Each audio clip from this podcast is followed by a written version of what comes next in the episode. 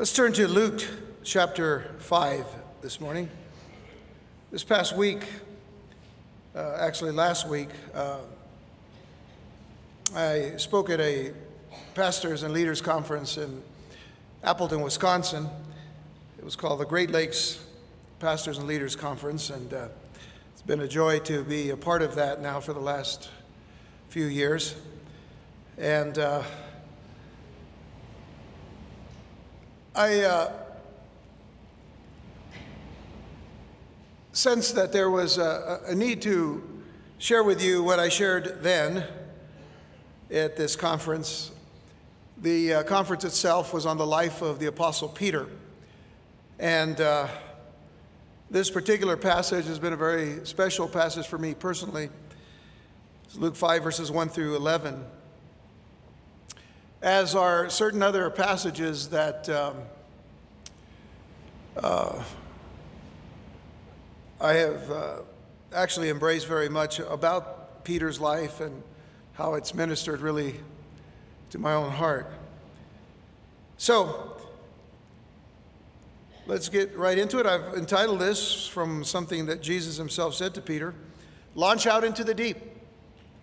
And so may we launch out into the deep this morning with the Lord. Verse 1 And it came to pass that as the people pressed upon him, upon Jesus, to hear the word of God, he stood by the lake of Gennesaret. That being, of course, the lake uh, that we call the Sea of Galilee or the Sea of Tiberias. And saw two ships standing by the lake, but the fishermen were gone out of them and were washing their nets. And he entered into one of the ships, which was Simon's, that being, of course, Peter, and prayed him that he would thrust out a little from the land.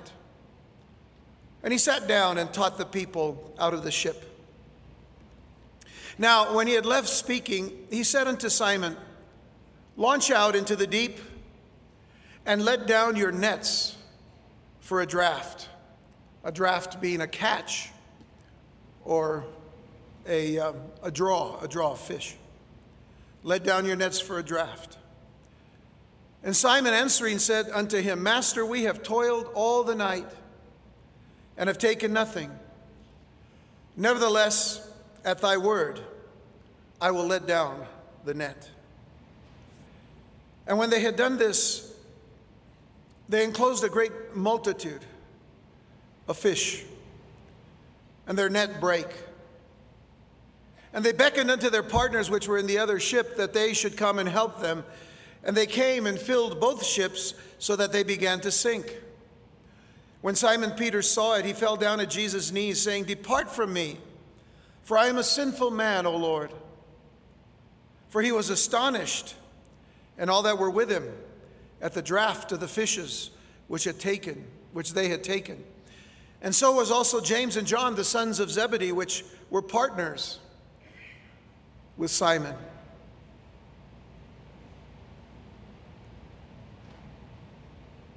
Fear not. From henceforth, let me go back just a second. And Jesus said unto Simon, Fear not, from henceforth thou shalt catch men.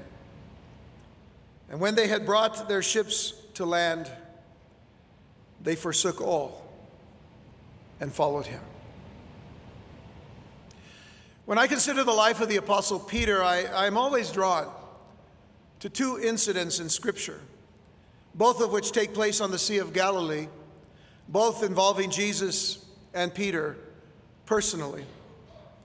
One incident occurred when Peter actually walked out to Jesus on the boisterous, stormy waters at the Lord's bidding.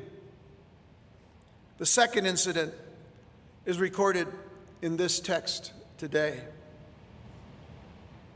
You know, it doesn't matter how often we're given the privilege of being in the whole land of Israel when the opportunity arises, and we've been there a number, a number of times, but, but I can never wait to get on a boat, uh, on a boat in the Sea of Galilee or the Lake of Gennesaret, and drawing away from the pier and heading out to deeper waters. Recall Simon Peter crying out to Jesus, Lord, save me. After walking on the water to Jesus, and as long as he kept his eyes on Jesus, he was fine. But as soon as he put his eyes on the storm, he began to sink. And at that moment, he cried, Lord, save me. But as we head out into the waters of the, of the Galilee, I especially recall Simon's response to Jesus' command and promise. The command being, launch out into the deep. The promise being, let down your nets for a catch. But his response, Simon's response, is what I recall Depart from me, for I am a sinful man, O Lord. Both occurrences have spoken to me countless times.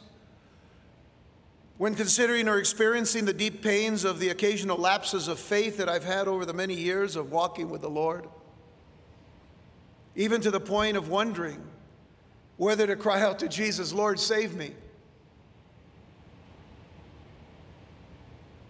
or say to him, Depart from me, for I am a sinful man, O Lord. Now, I don't think I'll be the only one in this room today to say that at some point in my life as a believer, I've identified with the Apostle Peter more than I'd like to admit. But Peter is, if I may say, the apostle that we most identify with. But I wonder sometimes if we identify with him for any or all the right reasons. You see, let me explain. I mean, I'd like to say that I identify with Peter as a fisherman but that would be an awful stretch. Now, think about me t- telling the people up in Wisconsin this because they live in a land of lakes everywhere. There's water everywhere over there. I'm over here talking to them. They're all fisher, fishermen. I come from the, I come from the desert. I tell them, you all live in a land of thousands and thousands of lakes. We live in the land of 10,000 sandboxes here. But we do have the Rio Grande. It's not so grand anymore, but we catch fish there sometimes. But to identify with Peter as a fisherman, I mean, that's, that's really tough because you see, Peter, Peter was, a, was a career fisherman. He fished for a living. We fish for recreation. We get a rod and a reel at, uh, you know, uh, wherever it is that we buy it, and we throw a line in, one line with, you know, with a, with a worm or something, and we hope to catch something. Peter fished with a net, a big net. They drag a lot of fish in. But then again, Peter would at times go out at night and throw out the nets, and there would be nothing to catch. They'd come in empty handed. We go out fishing, we get empty handed, we go to Walmart. Then we go look at the fish, you know, and the fish in the, in the, the you know, there at the supermarket, and you know, if we find one wrapped up real nice in plastic, and we come home and say, "Look, I got this." It's hard, it's, it's hard to identify with Peter as a fisherman. I'd like to say that I identify with Peter as a fisher of men, being that I, I, as well as I'm sure you do, want to see people, especially now in these last days, come to Jesus and to receive him as their Lord and Savior. I mean, I hope that, that all of us want to be fishers of men. In fact, that's what we're all called to do if we're disciples of Jesus. But when we consider this identification with Peter, many, you know, many have diagnosed Peter as, as having foot and mouth disease. And hence, some would claim that as an identifiable trait. Being impetuous, though, hot headed, quick to the draw, rash, or unthinking may be a harsher criticism aimed toward this disciple that, by the way, is always mentioned first in most passages that list the 12 in the Gospels, then he's worthy of. But I would very much want to identify with this apostle who would later write under the inspiration of the Holy Spirit these humble and humbling words. At the onset of his first letter to the church, for in 1 Peter chapter 1 verses 3 through 9, Peter, this big fisherman, writes, Blessed be the God and Father of our Lord Jesus Christ, which according to his abundant mercy has begotten us again unto a lively hope by the resurrection of Jesus Christ from the dead, to an inheritance incorruptible and undefiled, and that fadeth not away, reserved in heaven for you, who are kept by the power of God through faith unto salvation, ready to be revealed in the last time wherein you greatly rejoice, though now for a season, if need be, you are in heaviness through manifold temptations. But the trial of your faith, being much more precious than of gold that perishes, though it be tried with fire, might be found unto praise and honor and glory at the appearing of Jesus Christ. Now, get what he says here. He says, Whom having not seen, you love in whom though now you see him not, yet believing, you rejoice with joy unspeakable and full of glory, receiving the end of your faith, even the salvation of your souls. Now remember that Peter saw Jesus. Peter loved Jesus. Peter was with Jesus. Peter touched Jesus. He listened to Jesus. But he's telling the church, Blessed are you, according to his mercy, that you receive this new life that is touched by the resurrection of Jesus from the dead. Peter was there. Peter saw the risen Christ.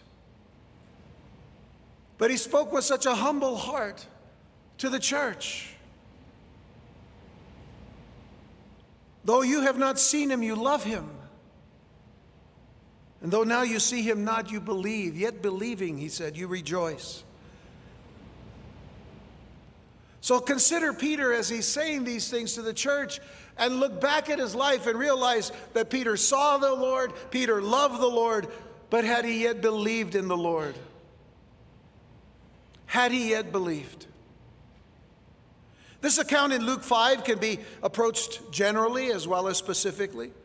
We can focus on the calling of at least four of the disciples here in this passage. We can focus on the calling of being fishers of men. Or we can narrow our focal point on Peter himself in the course of the miracle that Jesus performs based on that command and promise of his in relation to Peter. This is an account of a great catch of fish, but the greater catch was accomplished by the master fisherman upon the heart of Peter. In other words, there was only one master fisherman in the boat that day, and his name was Jesus. And getting back to our text in verse 1, it says, And it came to pass that as the people pressed upon him to hear the word of God, now just think about that for a moment. They pressed upon him to hear God's word. That's significant here in our study of Peter. In just a moment, we'll see. They pressed to hear the word of God. The fame of Jesus had spread and spread like wildfire in the region of the Galilee, from Nazareth to Capernaum. As we, if we read in chapter 4, the accounts there. It said he stood by the lake of Gennesaret and saw two ships standing by the lake, but the fishermen were gone out of them and were washing their nets. And he entered into one of the ships, which was Simon's. From here on, I'm going to call him Shimon because that's his Hebrew name, and there's a reason for that. He entered into one of the ships, which was Shimon's, and prayed him that he would thrust out from a little from the land. And he sat down and he taught the people out of the ship. There were some good practical reasons for that, by the way. Sitting down in the ship as he pushed out a, a ways, brought about a better amplification system for the people because there were so many people that were pressing in around him. And just the water itself, as, as he spoke, uh, could project his voice throughout the whole crowd that was there. This is the reason why so, so many thousands of people could hear Jesus at one time.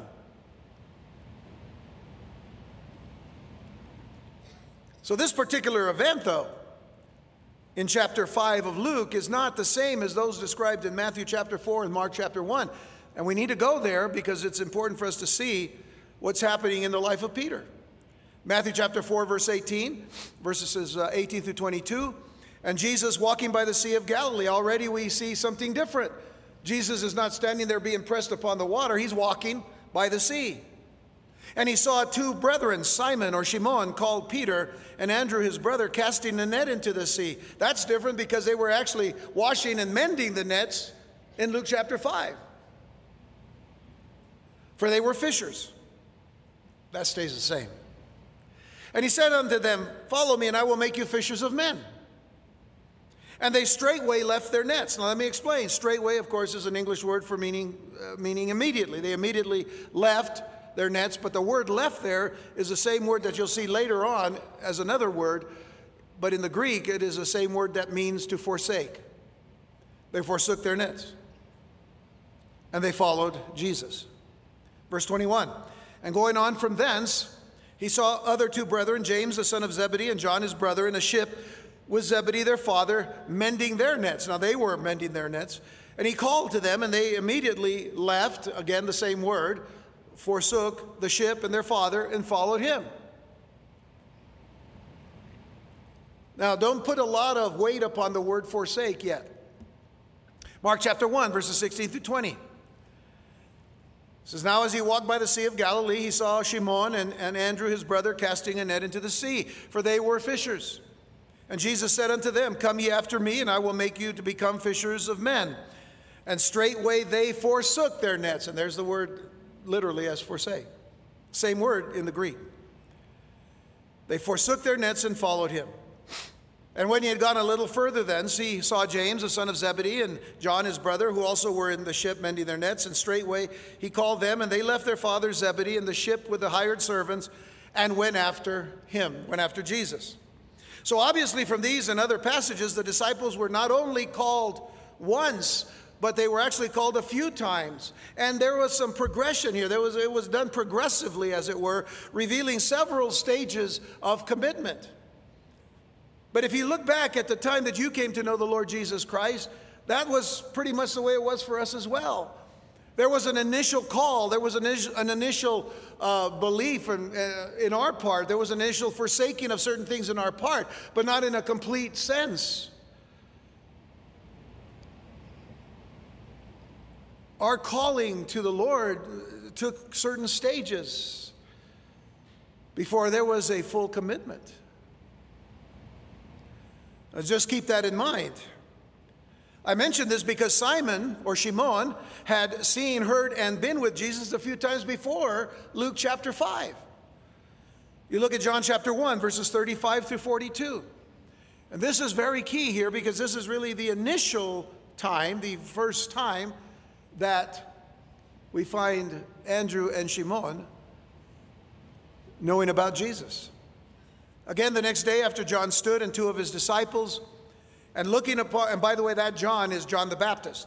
Again, the next day after John the Baptist stood and two of his disciples, and looking upon Jesus as he walked, he saith, Behold the Lamb of God. And the two disciples heard him speak, and they followed Jesus. Then Jesus turned and saw them following, and saith unto them, What seek ye? They said unto him, Rabbi, which is to say, being interpreted, Master, where dwellest thou? He saith unto them, Come and see. They came and saw where he dwelt and abode with him that day, for it was about the tenth hour. Now, one of the two which heard John speak and followed him was Andrew, Shimon Peter's brother. He first findeth his own brother Shimon and saith unto him, We have found the Mashiach, we have found the Messiah, which has been interpreted the Christ and he brought him to Jesus.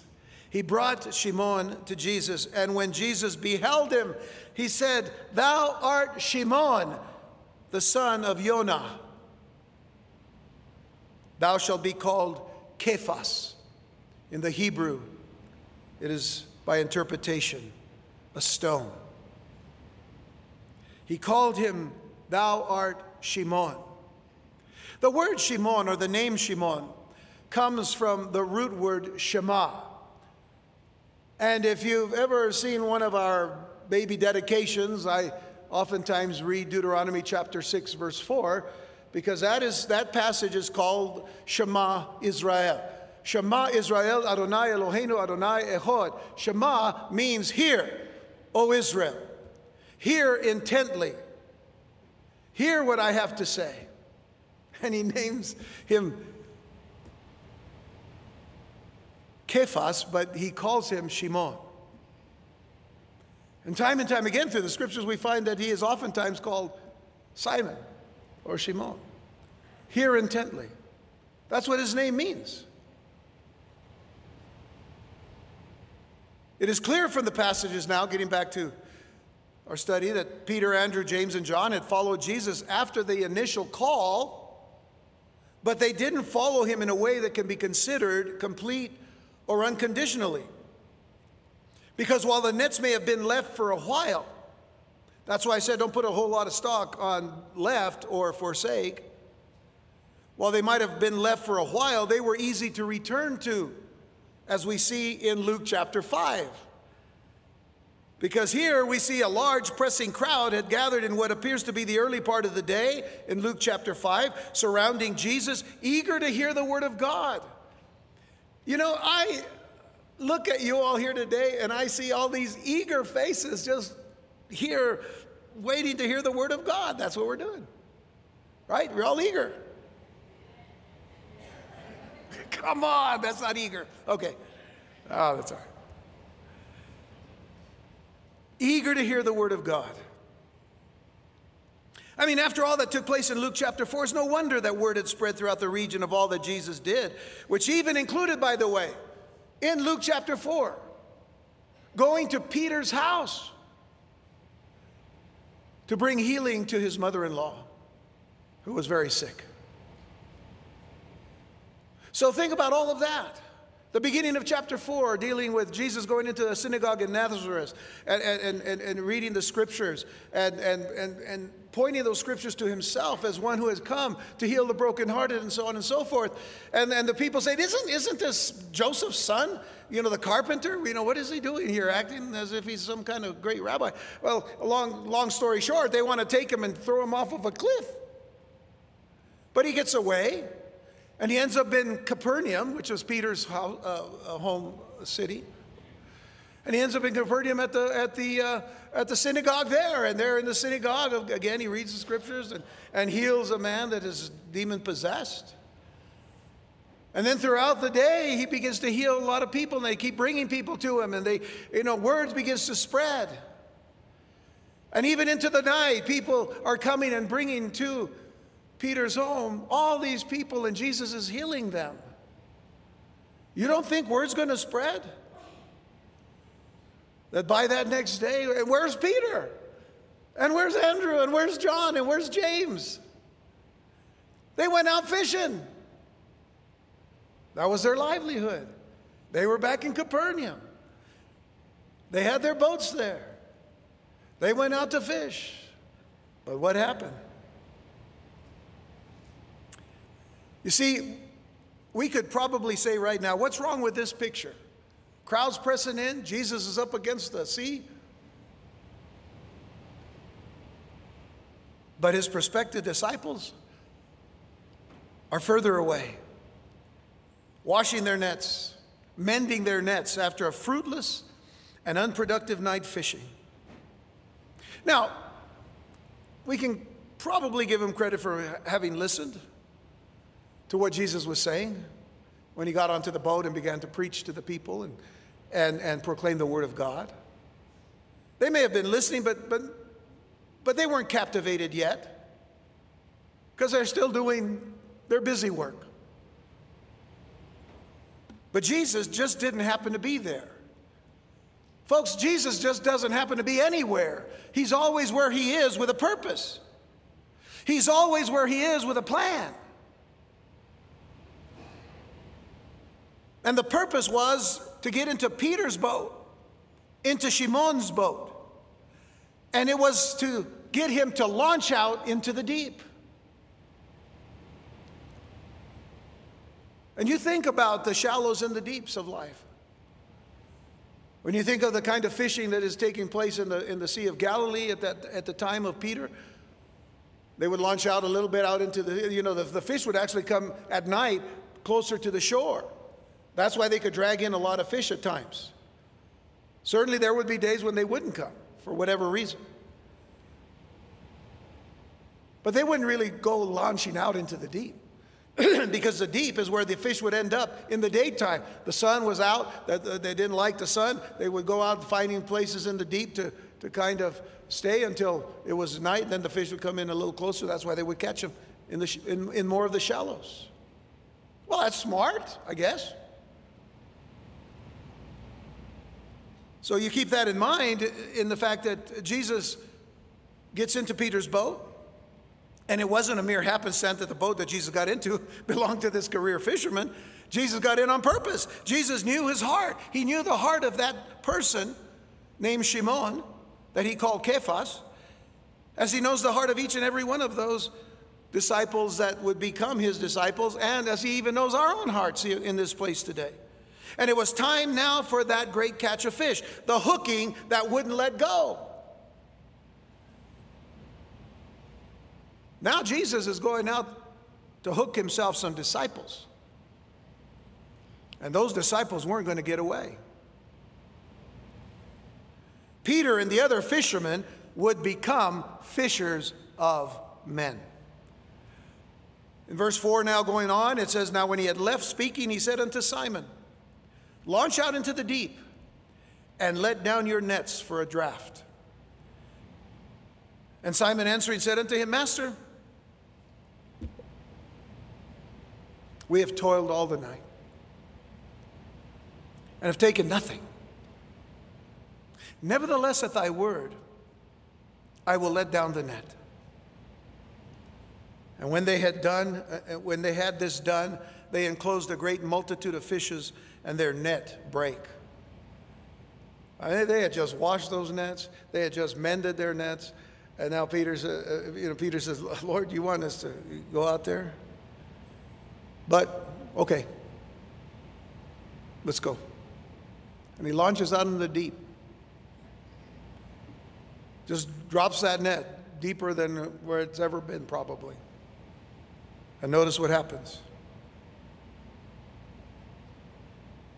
They catch so many fish that they have to beckon in verse 7. They beckoned unto their partners beckon here literally means that they were they were doing all kinds of things to get their partner's attention. They were probably so far that they just calling out to them might not have might not have worked. It probably worked a little bit, but it was with all kinds of gestures to try to get them to get out there because their ship was going to sink because of all the fish that they had just caught. They beckoned unto their partners, which were in the other ship, being John and James, that they should come and help them, and they came and filled both ships so that they began to sink. Both ships. So let's go back to what Jesus said launch out into the deep and drop your nets for a draught. This was no, by the way, this was no suggestion that Jesus was making. He was not asking uh, Peter, you know, to do that. Uh, could you, could you kind of go out a little bit? I mean, you know, if you want to. If you don't want to, it's okay. No, he's not doing that. He's not making a suggestion. He's not saying, let's, let's go. You know, Jesus isn't sitting there saying, look, I just finished preaching. I'm a little tired, but you know what? We're on a boat. Let's go fishing. That's not what Jesus did. He was very specific. He said, launch out into the deep. That's a command. By the way, Jesus commanded, didn't suggest. And by the way, God does that the same way because back, if you go back to the book of Exodus, you know, the, uh, Moses didn't receive the 10 suggestions, he received the 10 commandments. You got, you got the picture here? So he commanded him The issues are way too serious for suggestions. He commanded Simon Peter with the authority only the Messiah could use to launch out into the deep and drop their nets for a catch. That's the promise. The promise was you're going to get a catch. Jesus never said, let's drop the net and see what happens. How many of us live our lives like that? Well, let's just drop the net and see what happens with the Lord. that, that's laughable. If it wasn't so sad. To think that the Lord wants us to trust Him with all of our heart, soul, mind, and strength, to love Him, to believe in Him, to depend upon Him. And we say, well, let's see what happens. The promise was that there would be a catch of fish. In fact, a great multitude of fish. And this would certainly be a humbling experience for Peter, having Jesus commanded him to, you know, command him to put out to the deep, to drop nets that had just been cleaned and mended. But then to think, Jesus is a carpenter, I'm the fisherman here.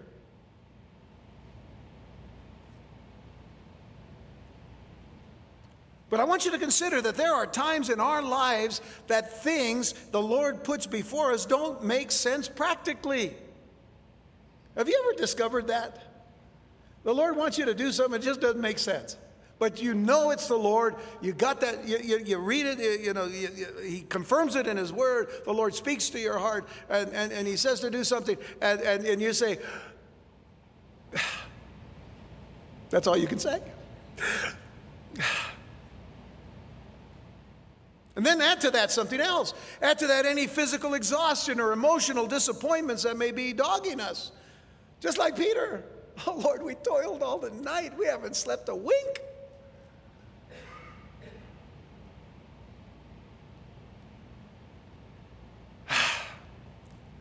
and we didn't catch anything. You know, we, we, we may even feel that an objection to the impracticality of a command of the Lord will be taken into consideration. Some have thought that that's what Peter did here.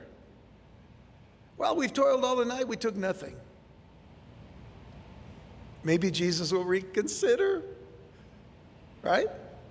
You think Jesus might, might have just overstepped his bounds a little bit to say, well, you know, launch out in the deep. Well, Lord, we haven't caught anything. Oh, we, we, you didn't? Oh. Well, okay. Um, well, let's, not, let's do it another time. That's not Jesus. And that's not what he does here. But I wonder was Peter really objecting? Let me give you a quick, quick illustration because this happened this past week on Friday. Actually, it was Thursday. The conference in, in, in Appleton started on Thursday, and I was to be the second speaker. And that was, that was fitting pretty good in my mind because, uh, because most of this is the, historical part of what Peter, Peter's life was all about, his calling. It's early on in the, in the conference. Later on, people got a little heavier into the, the writings of Peter and, and, and deeper into other issues. So I thought, yeah, starting out, being the second speaker, you know, we'll cover all the, all the, the, the historical parts of, of Peter's life, whatever. It sounded good to me, right? So Thursday morning, as I'm getting ready for the conference, I get, I get this call, you know, that says, uh, uh, from, from uh, Pastor Dwight, who's the pastor of Appleton, uh, Calvary Chapel, Appleton. He said, uh, I'd like to ask you if you, if you could uh, switch uh, places with Pastor Bastia, who's a pastor in, in Haiti, and he, he was going to teach on Friday, but he had a real bad infection, and in his, he had had some, he needed some oral surgery, and the only day that the, the, the doctor could see him would be on Friday. So he said, Could you switch with him? And I thought, Okay. So I'm, I'm there, you know, I got shaving cream on my face, you know, that, that kind of stuff, you know. No, I, well, I don't know if I did. I, I, might have, I can't remember. But, you know, I'm on the phone and, and I said, Well, you know, I, you know, I'm, I'm, teaching this thing on Luke chapter 5, and, you know, the life of Peter, and Peter's in the ship and all that, and all that stuff, you know, and, and uh, and, and, and, but I wasn't expecting for him to say, you know, well, okay, why, don't you stay? I'll get somebody else to change. No, he, he says, no, I need you to change. And I said, okay, my objection is not going to work. Okay, that's fine. Let's do it. I'll teach tomorrow. Okay. And it worked out perfectly. Worked out perfectly. Why? Because God's in control of it. My practicality was, was not important. God's word and God's work through the pastors that he called, put us all in the right place at the right time. That's the Holy Spirit, folks. It's not us. We don't do that kind of stuff. Okay, I've, I've taken a couple more minutes than I need to because we, we got to get to the communion table here pretty quick. But, but, but do you get then the understanding then of what's happening here? Was he really being reluctant to obey Jesus? Was he offering an objection because he was the master fisherman and Jesus was the carpenter? I want you to consider something how quickly the enemy of our souls moves upon our minds and upon our experiences and even our bodies to object to the Lord's best for our lives. And what Jesus was doing with Peter was preparing him for giving him the best of his life. The best of God's life in Peter. In, in that uh, supposed objection, as it were. He calls Jesus master. It, it, uh, Luke uses this word alone uh, uh, out of the gospel writers, the, the word uh, in the Greek, epistata, whereas uh, before when we read in John about them calling him rabbi, that was the Hebrew word. This is the, this is the, the Gentile word for a master. Uh, epistata, a word only that Luke uses to denote the Lord, was a familiar but authoritative teacher or even a commander. He knew there was something special about Jesus. But how quickly that would change after the catch of fish from master to Lord. Kurios, Lord, a term to be used only for God. Peter humbly surrendered to Jesus' command. He said, Nevertheless, at thy word. All this shows us is how human Peter is, just like us. That we sometimes have to think through some of those little issues, you know, that, that when, when God begins to speak to our hearts and we begin to say, you know, I, oh, oh okay. We, you know, we just have that little hiccup, that little burp, you know, whatever. That's all I'm going to tell you. Hiccups or burps. You know, when trying to think through something that God is putting into our minds and into our hearts, the best thing to do is obey him. And to say, nevertheless, at thy word, not my word or anybody else's word, at thy word. And so what happened? He obeyed Jesus, and what came forth was this multitude of fish, the fulfillment of Jesus' promise. But in Peter, certainly there had to have been this this remembrance of, of some words of Jesus, uh, or I should say, some words of, of, of Jesus' mother, Mary, at a, at a wedding feast in Cana of Galilee. Because that was early on, too, and, and, and, and the disciples are actually with Jesus at that time. And when they needed the wine and all of that, that, that, that, Mary actually says to the servants in John 2, verse 5, Whatsoever he saith unto you, do it. And Peter may have just remembered that. Wow, you know, Jesus told me to do this, and, and you know, we told on that we didn't. But Mary said, whatever he says, do it. So, nevertheless, at thy word. You know, it's been said, and, and we need to come back to the purpose of, of why Jesus was there, but it has been said that when the Lord is about to fashion a vessel of honor fit for his use, he must establish absolute authority and the right to command. There can be no argument, there can be no hesitancy, and there can be no holding back. Spirit, soul, and body must be absolutely surrendered to him at whatever cost that is to us. If it costs us something, that's okay. Why? Because God wants to bless you. Jesus wants to bless you. The disciple must leave all and follow him. No longer living their time to the will of the flesh, but to the will of God. That's not saying, listen, you have to leave your homes and your families and all of that. That's saying, surrender to Christ Jesus and listen to what he says. And whatever he says, do because he will be with you. He won't leave you. He was with Peter when Peter obeyed him and he blessed him for his obedience.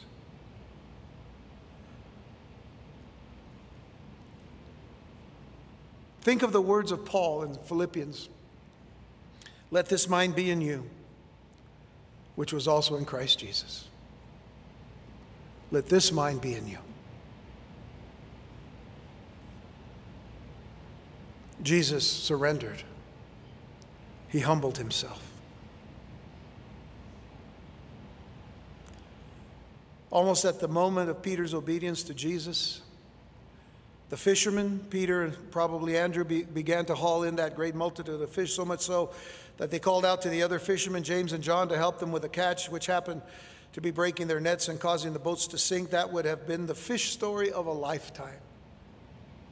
And you fishermen know what I'm talking about. We all have our fish stories.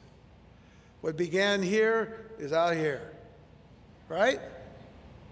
I caught a fish. I, I, I caught a fish uh, about this big. That's the fish story. For this would have been the fish story of a lifetime for Peter, except for one thing. When this happens, he falls at Jesus' knees and he said those words Depart from me, for I am a sinful man, O Lord. Now, I thought about that. I thought about it for what seemed hours of that picture of falling at Jesus' knees. I thought about it because I, I kept thinking if I fell at somebody's knees because they have humbled me, I'm not just falling at his knees, I'm falling at his knees and holding on to him. It doesn't say that Peter did that. But I've heard other people say that he fell prostrate before Jesus. But that's not what the text says. It says he fell at his knees. And I only know one response to that, and that's taking hold of Jesus. Yet, he takes hold, if he does. Because I couldn't fall down on my knees without taking hold of Jesus. My knees are terrible anyway. But I would take hold of Jesus. But whatever Peter did, he did this one thing. What, what seems by falling at the feet, at the knees of Jesus, he still says, Depart from me. Depart from me, for I'm a sinful man. Oh Lord. He said this because he was astonished at the draw of fish that they had taken, and he wasn't alone. James and John partnered with Peter and Andrew, but in what now? Jesus had the answer. Look at verse 8 once again.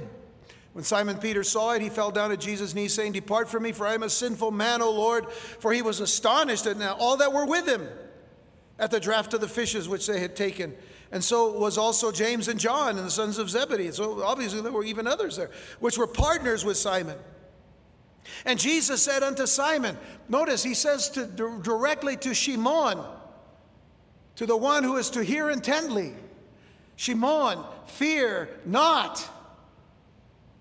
From henceforth, thou shalt catch men. And by the way, the word for catch here, a tremendous Greek word.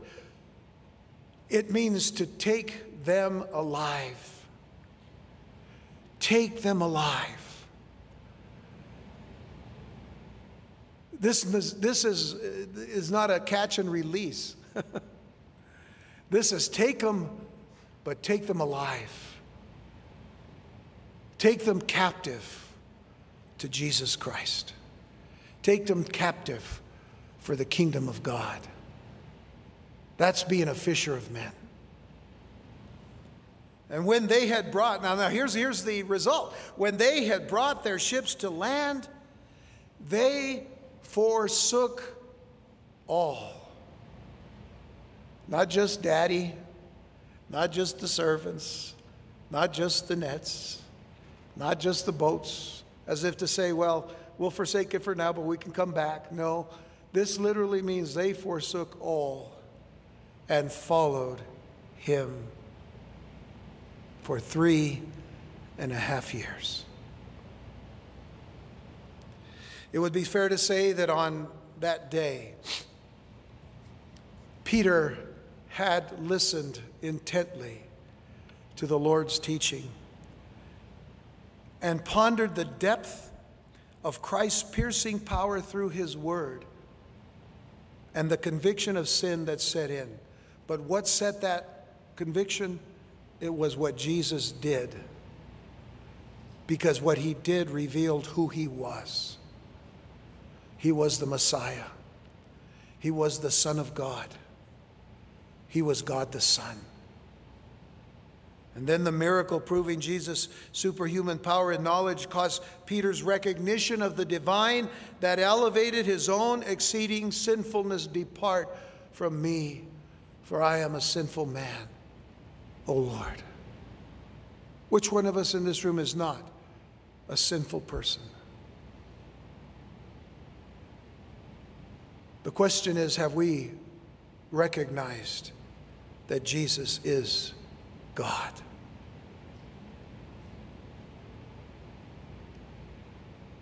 We've, given, we've been given other examples. Let me give you two. The prophet Isaiah, who was given a vision of God and his heavenly throne room. He saw the Lord high and lifted up, and the train of his majesty fill the temple. What would your response be to that? Isaiah had a response. In Isaiah 6, verse 5, he says, Then said I, Woe is me, for I am undone, because I am a man of unclean lips, and I dwell in the midst of a people of unclean lips, for mine eyes have seen the King, the Lord of hosts. I've seen him in this vision, and, and, and all it does is wipe me out.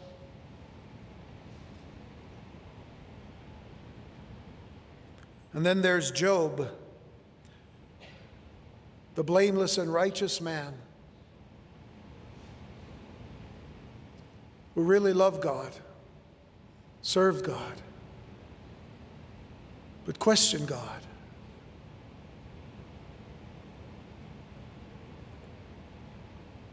Yet God reveals himself to Job.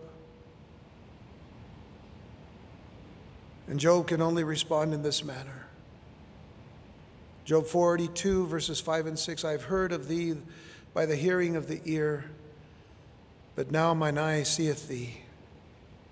Wherefore I abhor myself and repent in dust and ashes. Now, for the first time, Peter recognizes Jesus as God manifest in the flesh, and he becomes a broken man May I tell you that brokenness is not a bad thing? In the Christian life, brokenness is not a bad thing. In fact, after a tremendous fall of sin and into sin, the psalmist King David would write about that brokenness in Psalm 51. And, and what he says, I, and, and, and I want to be clear so that I can make you see the importance of what he says. He says in verse 17 of Psalm 51, it won't be up here, but most of you, most of you know it. He says, The sacrifices of God are a broken spirit, a broken and contrite heart. These, O God, thou wilt not despise. The sacrifices of God are a broken spirit, a broken and a contrite heart. Peter was a broken man. To be in the presence of Almighty God, the creator of the heaven and the earth, brought out the heart of humility in Peter. And, and, because what we see in the text is there is no declaring of his own goodness or his own worth. He recognized Jesus as more than just a teacher, more than just a rabbi, more than just a, a, a master. He now calls him Lord. I want you to fast forward about three years. The Lord Jesus Christ is risen from the dead. And before he ascends into heaven, he's by the shore of the Sea of Galilee again. in John chapter 21, let me read verses 1 through 7. It says, After these things, Jesus showed himself again to the disciples at the Sea of Tiberias. And on this wise showed he himself. This is how he showed himself to them. Because what did they do after the, after the death of Jesus Christ? And even after the resurrection, they, they, they went back to fishing. They went back to their boats and they went back to their nets. and they went back to the sea. So that's where Jesus goes to the Sea of Tiberias. And there were together Simon Peter and Thomas called Didymus. The first two people that are mentioned, the, the denier and the doubter. And Nathanael of Cana in Galilee, and the sons of Zebedee, John and James, and two other of his disciples. So that tells us there were more, there were more fishermen in the disciples' group than, than just the four. Simon Peter saith unto them, I go a fishing. They say unto him, We also go with thee. they went forth, entered into a ship immediately, and that night they caught nothing. Does that sound familiar? They went out and they caught nothing. But when the morning was now come, Jesus stood on the shore. But the disciples knew not that it was Jesus. And then Jesus saith unto them, Children, have you any meat? Did you, did you catch anything? And they answered him, No. And he said unto them, Cast the net on the right side of the ship, and you shall find. Now, notice they just cast. They cast, therefore. I don't know with what attitude they might have cast, but they cast the net anyway. They cast the net, and now they were now not able to draw it for the multitude of fishes. Do you think that might uh, awaken somebody up? Therefore, that disciple whom Jesus loved, that's John, saith unto Peter, It is the Lord. And now, when Simon Peter heard that it was the Lord, he, he girt his fisher's coat onto him, for he was naked, and, and, which means that's how they fished in those days. And he, and he did cast himself into the sea. He jumped, jumped into the sea so he could swim out to Jesus or toward Jesus.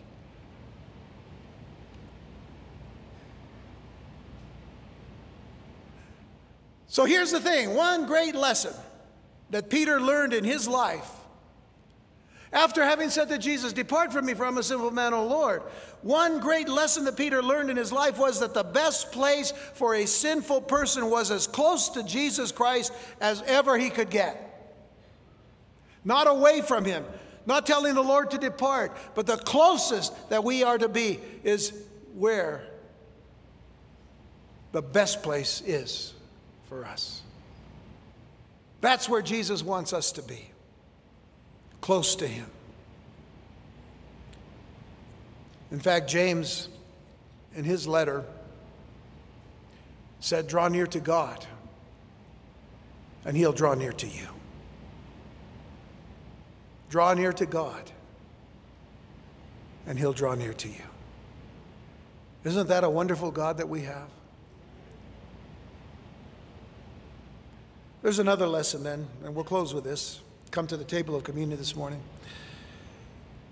The lesson is from this passage that we've read and studied today is to trust the Lord in the deepest parts of our lives. Too often, we as Christians like to stay in the shallows of things, have a little bit of an escape clause or, or, or a way of escape or a plan of escape for ourselves. If something gets a little bit too tough, we can get out of the water, as it were. It's a little harder when you go out into the deep. But the cry that Jesus gives to us as disciples is launch out into the deep and let down your nets for a draft. I've got something for you in the deep. Amy Carmichael wrote this. She said, God always answers us in the deeps never in the shallows of our souls.